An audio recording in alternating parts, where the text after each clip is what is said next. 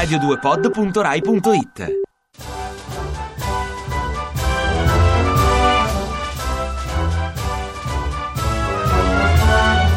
Cari ascoltatori, l'onestà è sopravvalutata.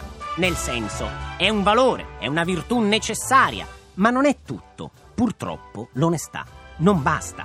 Voglio dire, se il vostro rubinetto perde e chiamate l'idraulico, non basta che l'idraulico sia onesto, non vi rubi in casa, faccia un prezzo congruo e vi faccia pure la fattura. Deve anche sapere individuare il guasto e ripararlo. Deve avere gli attrezzi e li deve saper usare. Altrimenti quell'idraulico onesto è comunque un ladro, perché i soldi, seppur congrui e fatturati, ve li ha comunque rubati. E se l'onestà non basta nell'idraulica, figuriamoci in politica. Non basta, cari parlamentari onesti, che siate onesti e dimostriate di essere tali. Dovete anche essere capaci di affrontare le questioni con buonsenso, competenza ed intelligenza. E se siete anche capaci di riparare un rubinetto o se avete anche soltanto il numero di un idraulico bravo, vi meritate di governare.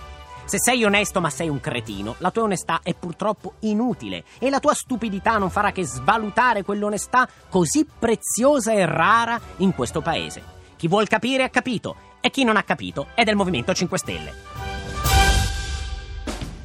Ti piace Radio 2? Seguici su Twitter e Facebook.